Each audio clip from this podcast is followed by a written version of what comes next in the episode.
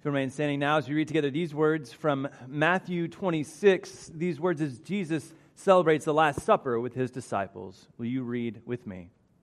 While they were eating, Jesus took a loaf of bread, and after blessing it, he broke it, gave it to the disciples, and said, Take, eat, this is my body. Then he took a cup, and after giving thanks, he gave it to them, saying, Drink from it, all of you, for this is my blood of the covenant, which is poured out for many for the forgiveness of sins. I tell you, I will never again drink of this fruit of the vine until that day when I drink it new with you in my Father's kingdom. When they had sung the hymn, they went out to the Mount of Olives. This is the word of the Lord. Thanks be to God. Amen. You may be seated.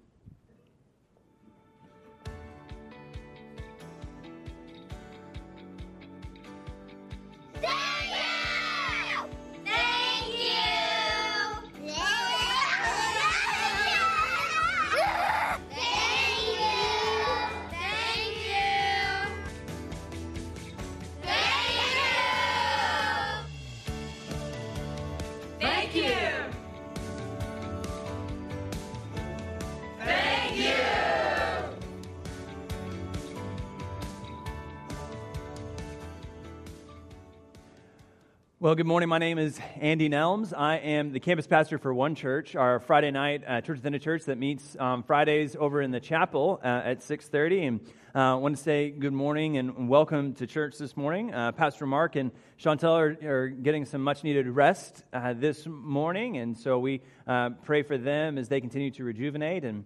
Um, and it is a blessing to be with you as we talk together about gratitude. We are in a sermon series about what gratitude does in our lives. We've been reading a book by Diana Butler Bass uh, called Grateful The Life Changing Power of Giving Thanks. And, and we've been learning how gratitude really changes us. That, that when we give thanks, it does something in our lives. That, that when we are grateful people, it starts to change who we are.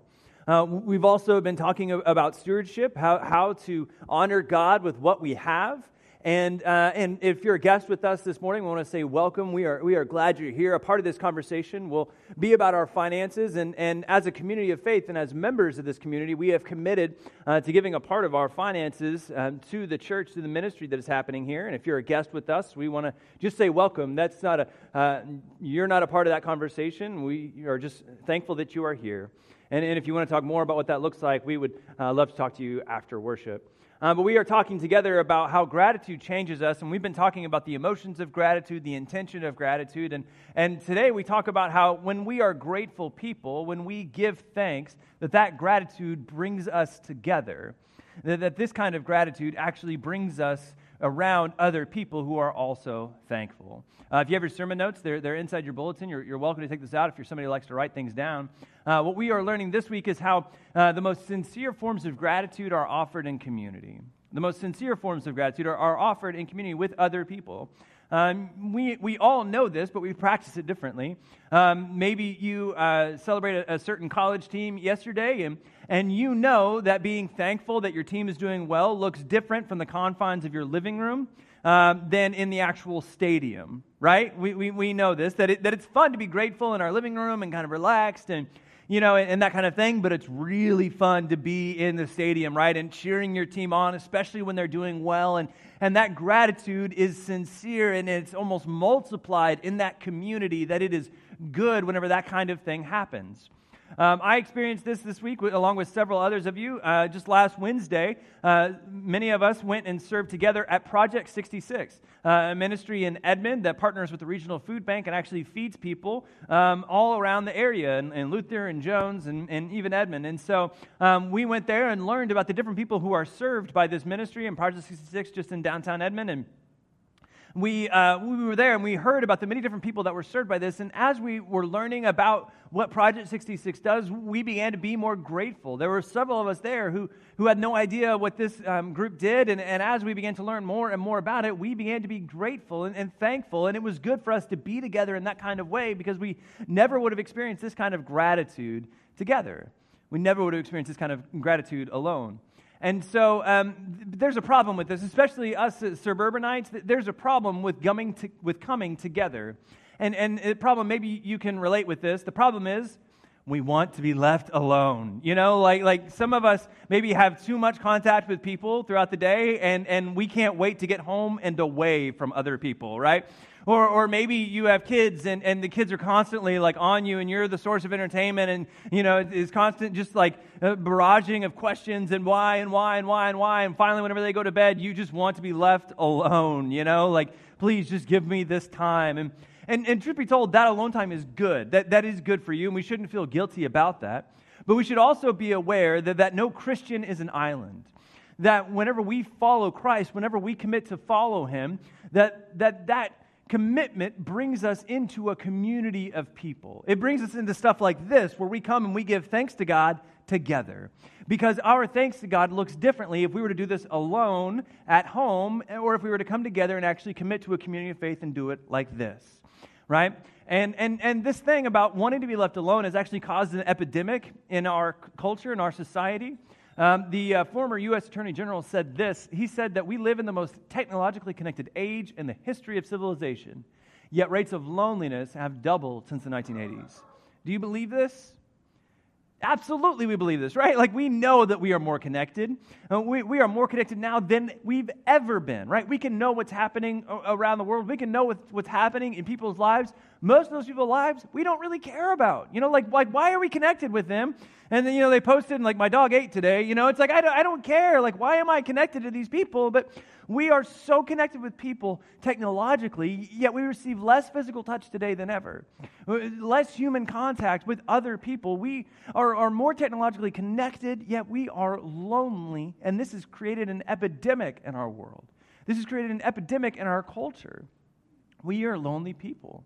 And I believe that this gratitude, it might be a balm to this loneliness. It, it might be the solution to what we need in our world.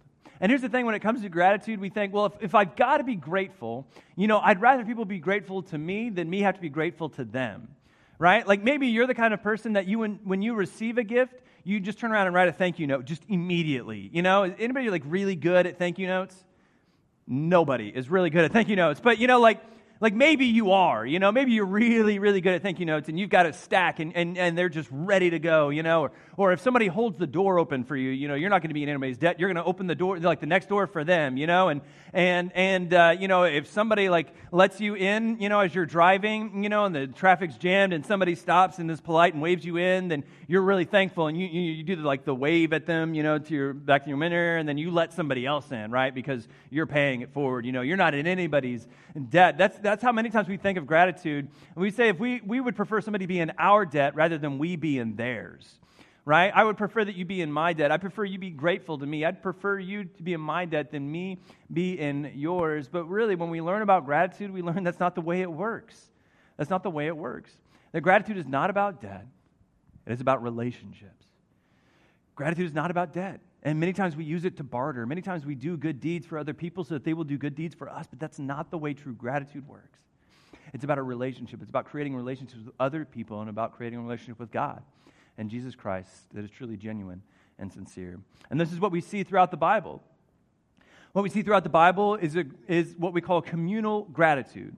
Communal gratitude, about giving thanks together. And in fact, in the Old Testament, we read about there were three different times whenever the um, Israel people came together and actually offered gratitude and thanks to God. So they offered thanks to God many different times during the day. In fact, three different times during the day, they would, they would pray to God and they would give thanks. But there were three different times when the whole people would come together. They'd come to the temple in Jerusalem and they would actually give thanks, offer sacrifices to God. And they would offer sacrifices to God because they knew that giving gratitude to God cost them something. To give thanks to God required something of them. And so there were three different times. One of them was Passover. It was, this time that they uh, remembered uh, that the angel of death had passed over their homes when they were in Egypt, and they gave thanks to God during that time. Another time was Pentecost, also known as the Festival of Weeks. This was the first fruits. This was when they would receive the harvest, they would give the first 10% to God. They would, they would give it to the temple and they would say, This is me thanking God for what God has done for me, right? And, and they would make sacrifices because they were giving thanks to God. Pentecost is also the day that the apostles were celebrating whenever the Holy Spirit came to them, right? And, and gave them the ability to speak in other languages so that they could preach the good news to everyone around, right? And so we now celebrate Pentecost and, and not as a first fruits holiday, but as the day that the church was birthed, that the Holy Spirit came and started what we know of as, as the Christian movement, as, as the church. And another day that Israel came together um, to give thanks to God was the festival of booths or the festival of tents. It was this time that they remembered that whenever they were in the wilderness, that they didn't have a stable home. That now that they were in Israel, they had houses, they had fields, they had everything there. But before, they were in tents, they were mobile people. And so the festival of booths or the festival of tents was the time that they remembered and gave thanks that at one time they were wandering in the desert and now they are in a stable place. They are in the land that God promised them. And so they gave thanks to God. They gave thanks to God. And so all of these festivals that they gave to God were in direct opposition to what was going on around them. Uh, these other people that we call, we call pagans, right? And so the, the pagans offered, uh, the festivals offered praises to gods, multiple gods, hoping the gods would be grateful and send more blessings. Now, notice how this works, right? That you would have many different gods for many different things, right? A god for the harvest, a, a, god for wealth, a god for good luck, a god for fertility, a god for all these different things, right? And so you would give praises to that particular god. You would offer sacrifices to that particular god, hoping that that god would be grateful to you, right? Hoping that that particular god be grateful to you and then give you more blessings, right? Give you more stuff, give you more good things. And it was this kind of reciprocal kind of relationship. You know, it's like, I'll do for you if you do for me kind of thing. But Israel came into the world and they did something in the direct opposition to this idea that Israel offered gratitude to the Lord, the giver of all good things. Right? And, and so, first of all, they established monotheism, mono meaning one, this, this idea of one God, and that was central to who they were. And they gave thanks to God because God was the giver of all good things. Not, now, notice they did not give thanks to God so that they would get more stuff, right? They didn't say, Thank you, God, may I please have more. It was, Thank you, God, because every good thing I have is already from you, and I know that you will continue to be God, right? I, I know that you will continue to be good because that is your nature, that is your character, that is who you are. And so they offered gratitude to God, not the other way around. They didn't do good stuff for God so that God would be grateful to them. No, they gave gratitude to God. And, and, this way Israel offered festivals, offered sacrifices, did gratitude to God. The way they did this is, is the way we should all live. Diana Butler Bass in, in her book says this that the festivals modeled an alternative community, an alternative community, one based in abundance and joy. Festivals are a microcosm of how life should be. All of these festivals are, are a way in which our life should actually be that every day we should be offering gratitude to God, not so that God will give us more stuff, but because God is the giver of all good things.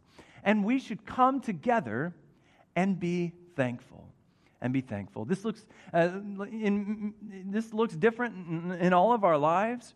And, and most of the time we just think about it in church, but it actually happens naturally throughout our world. Maybe you remember a couple of years ago when the Chicago Cubs won the World Series. Anybody a really big Cubs fan? There you go. Okay. And so, um, so a couple years ago, the Chicago Cubs won the World Series. Now, they had not won the World Series in 108 years. Okay, 108 years. The supposed curse uh, uh, on the Cubs kept them from winning the World Series. And so finally, when they won it in game seven, right, it seemed like the entire world had stopped. The, the entire world had stopped. And so, whenever the Cubs won the World Series, three days later, a, a parade was held in Chicago, and it looked a little bit like this. Five million people gathered in Chicago.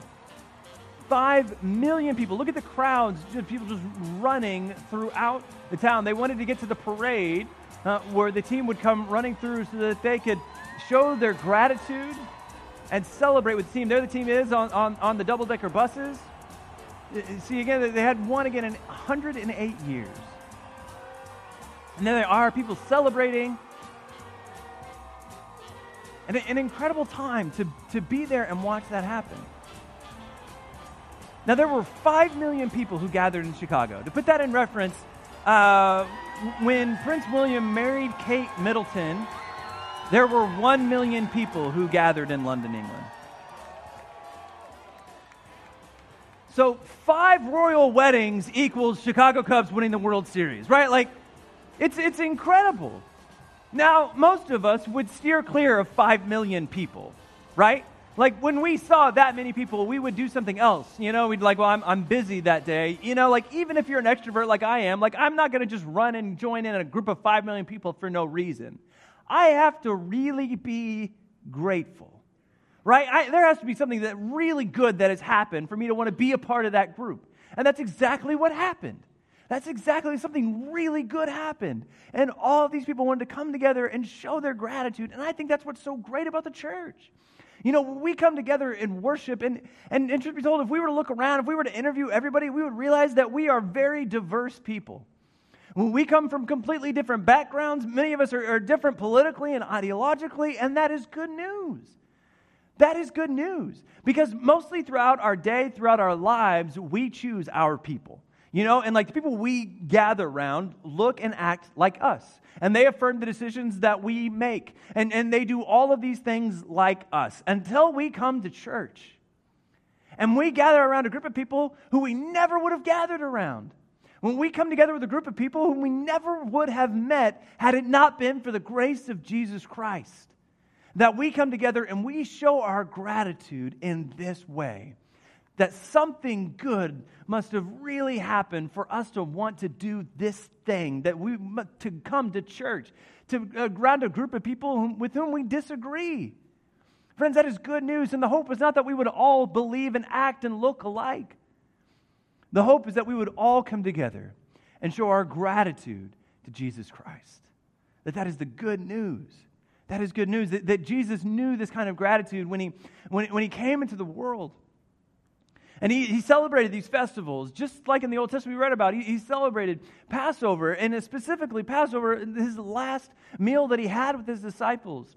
He celebrated Passover. Now, Passover was meant as this sacrifice to represent this gratitude of one people for a sacrifice that was committed for one group of people at one time. And Jesus transformed it. Jesus celebrated the Passover so that the world may be grateful. So that the world may be grateful. Jesus said this, this Passover meal was meant as a sacrifice for one people at one time, but I tell you now that it is completely different. That, that now it is a sacrifice for all people for all time. That there was what was known in, during Passover, it was, it was, called a Seder.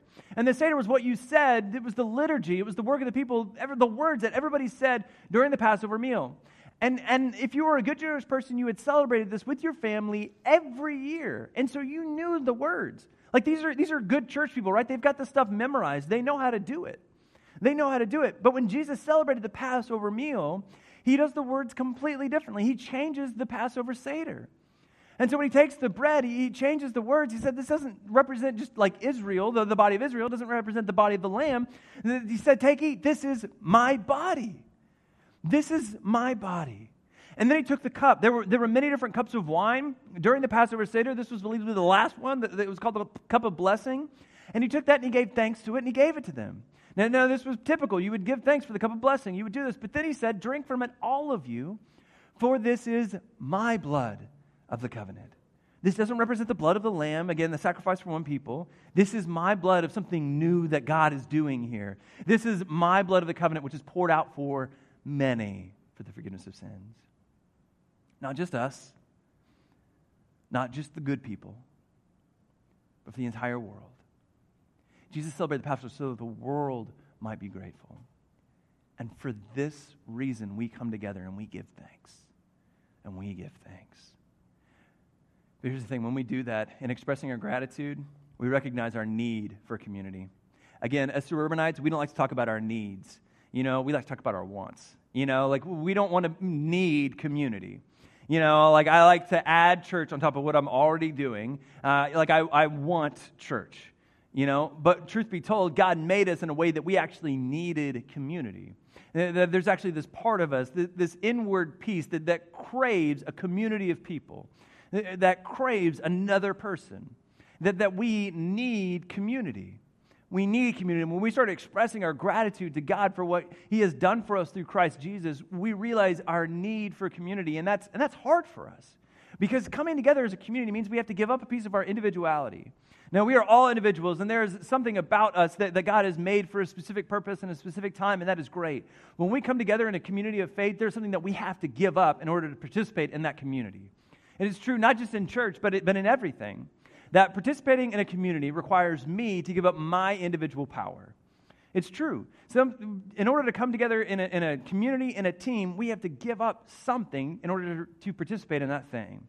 Uh, I played roller hockey uh, as a kid in, junior high, and, uh, and one of the kids on my team was, we, had, we didn't have uh, pucks in roller hockey, it was like a small ball, and, and one of the kids on my team was a ball hog. We ever played um, you know, sports with a ball hog? Hog? Were you the ball hog? Maybe that was a better question, but. Um, no, no, no. And, and his name was Ethan, and, and Ethan was going to take the shot no matter where he was. Right? Like as soon as he got the ball, he, he was going to shoot it. Even if he was from like the back of the rink, you know, he, he was going to take the shot.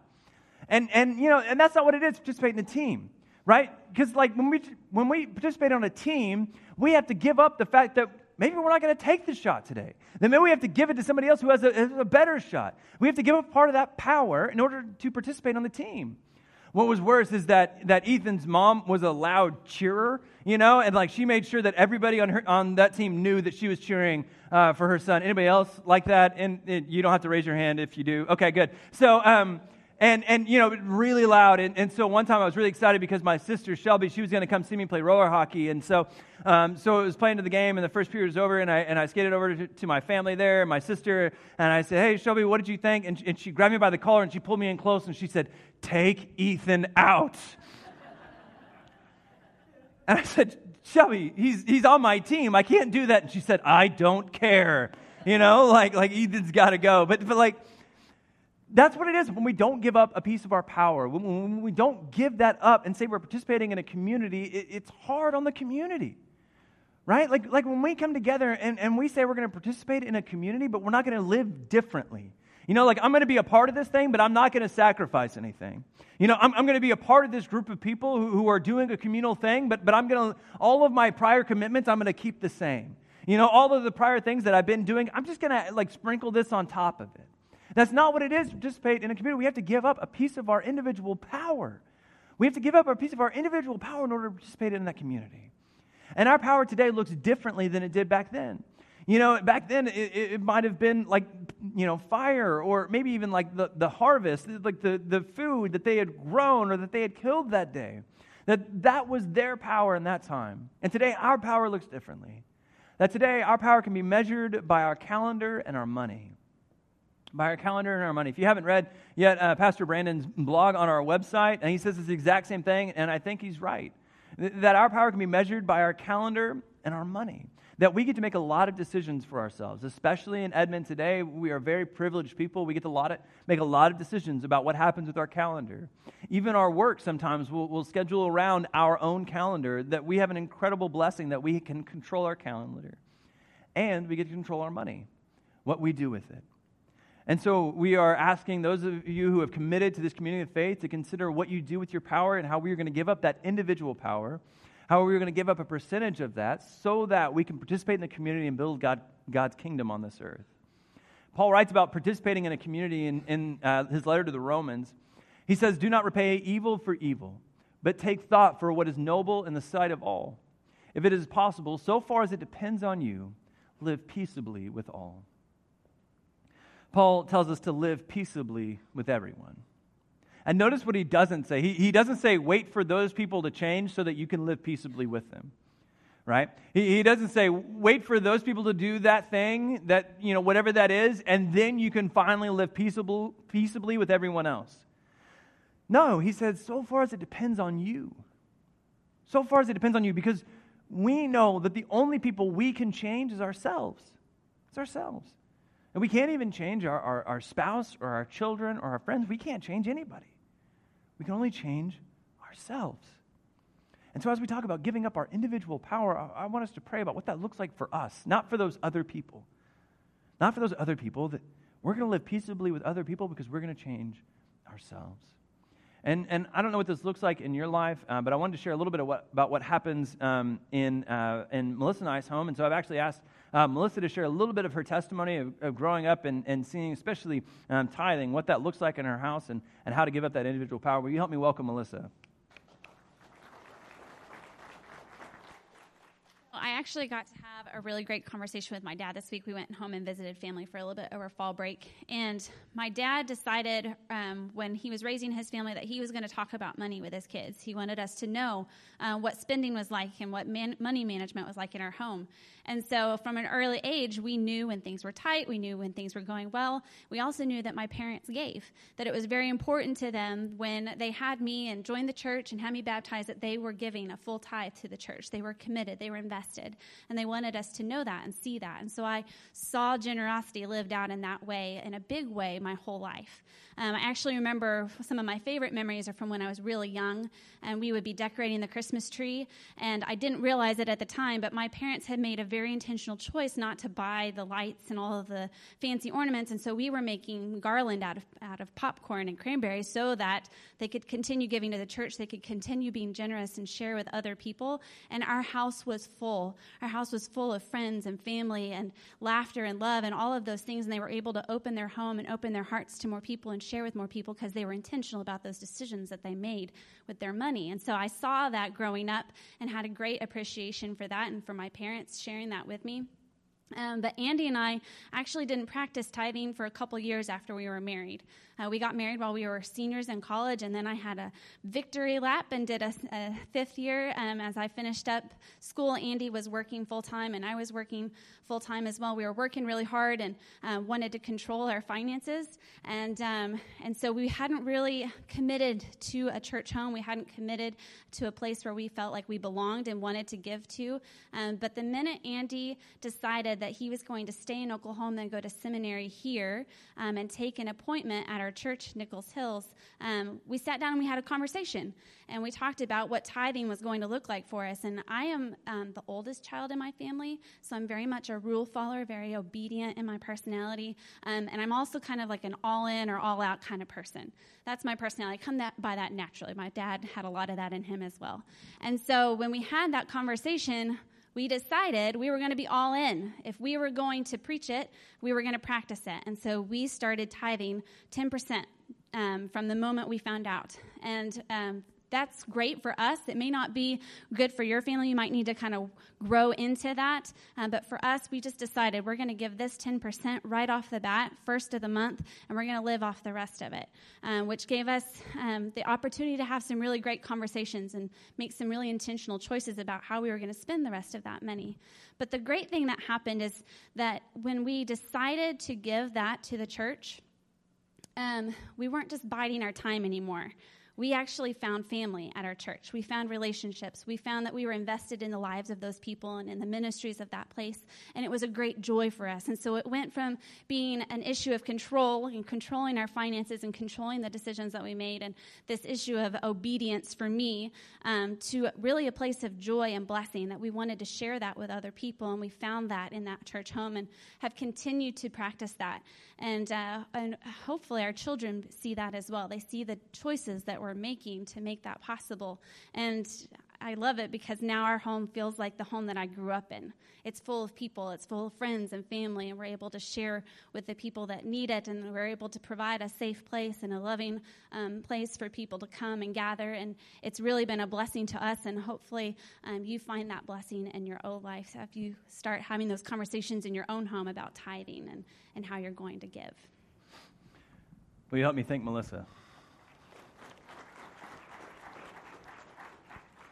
So I want to let you know that, you know, we're not asking you to do something that Melissa and I and, and Pastor Brandon and Pastor Mark are, aren't also participating in. That, that we believe in this, and so much so that we ourselves are doing it. And so I want us to just think about this this week and, and just ask ourselves, maybe for the rest of our lives, that we might ask, how, how does my gratitude draw me into community? How does what I'm thankful for draw me around other people who are thankful? Because when we start gathering around other people who are thankful, we in turn will be more grateful. And, and we, this will become a, a cycle. It just over and over again, it will multiply. And so, how does our gratitude draw us into community? And finally, if you're committed to Acts 2, if you say, This is my church home, I want to ask you to prayerfully consider giving a percentage of your income in 2019. There's an estimate, a giving card in your, in your bulletin. I hope that you'll take that home and, and talk about it and pray about it. And what does that mean? If you committed to membership at Acts 2, we've committed to say that we will give a percentage of our income with the intention that, that by five years from when we joined, we will be at a tithe, giving 10% of our income. And I ask you to pray about that. Pray about that. And, and if this is something in a conversation that, that's really upset you, uh, my name is Mark Foster, and I would love. No, um, no, really, like, my hope is not this, this would be the last conversation, right? That, that we would get mad and, and then kind of storm out. That this would be something that continues because this is not a once and for all conversation. This is a like rest of our lives conversation, right? Because we have surrounded ourselves with many things and, and many protections from the world around us. And the point about this is, is giving a part of that up to God because we know that there is nothing that we can do. There's nothing that we can do to ensure our eternal safety. That truly God has blessed us. Uh, when we talk about this idea of gratitude, this idea of giving thanks, I'm reminded um, a professor of mine um, named Dr. Starkey. Uh, in, in college, I had a professor and w- was, a, was a great man. Both Pastor Brandon and I um, had him in college, and uh, he, was a, uh, he was a Quaker, uh, former Jesuit priest in the Catholic Church, um, a brilliant man, very soft spoken, and, and, and an incredible person. And, and he had this idea about generosity that seems to be unparalleled in my, in my life and from what I've seen of other people. Um, I remember one time I went to visit uh, Dr. Starkey in his office. I was uh, getting ready to write a paper, and so I was going to talk to him about what this paper was about and how to do this kind of thing. And, and as I'm talking to him about this idea, um, you know, and he's thinking, and he stands up and he, and he starts to grab books off of his shelves. Now, if you've ever been to a professor's office, you know how important their books are to them, right? And so Dr. Starkey's office was, unlike, was like all other professors, that, that his office was just wall to wall books. And in fact, he had made these special shelves in his office so that he could, you know, get books even behind his door. That, that, that you know, floor to ceiling, wall to wall books throughout his entire office. And as I'm there talking about this paper idea, he's pulling books off of his shelves and, he, and he's laying them on his desk. And, and, and he says, you know, these are some books that I think will help you. And, and he says, you know, whenever, whenever you're done with them, you know, give them back, please. And, and I said, okay, I will. And, and then he stopped and he kind of chuckled and he, and he said, well, you know, most students don't even bring them back. And then he looked around the walls of his office, surrounded by these books. And he said, to be honest, I would give away every one of these books if it meant that a student would learn something. This professor had insulated himself with all of these books. That this represented the, the, base of knowledge that he had. He said, I would give away every single one of these if it meant that another person might gain something. What have we insulated ourselves with? What is that thing we use to protect ourselves in the world around us? And what will we give up in order to ensure that the kingdom of God comes to this earth. Let us pray. God, we are grateful. We give you thanks for what you have done for us through Jesus Christ. Lord, that you gave your whole life for us so that we could have a relationship with you. God, we pray that you would send down your Holy Spirit to us now. God, that in these moments we begin to understand more of who you are Uh, of what you meant through Jesus Christ, of what your word means for our life. God, and I pray that your word would be a light unto our path. God, that your Holy Spirit would guide us, would shape us, and mold us, that we would understand now and, and begin to understand more, that you would bless our, our conversations with you now, that we would bless our conversations in our homes as we continue to pray about what this looks like in our life, God, that, that you would hold us in the palm of your hand, that you would protect us, that you would surround us with your hedge of protection, God, that in these times we would understand your will for our life. And God, I, most of all, I pray for courage to live into that future that you have promised us. And I ask this in the mighty name of Jesus Christ, who came and lived and taught us even how to pray by saying, Our Father, who art in heaven, hallowed be thy name. Thy kingdom come, thy will be done on earth as it is in heaven. Give us this day our daily bread, and forgive us our trespasses, as we forgive those who trespass against us. And lead us not into temptation but deliver us from evil. For thine is the kingdom and the power and the glory forever. Amen.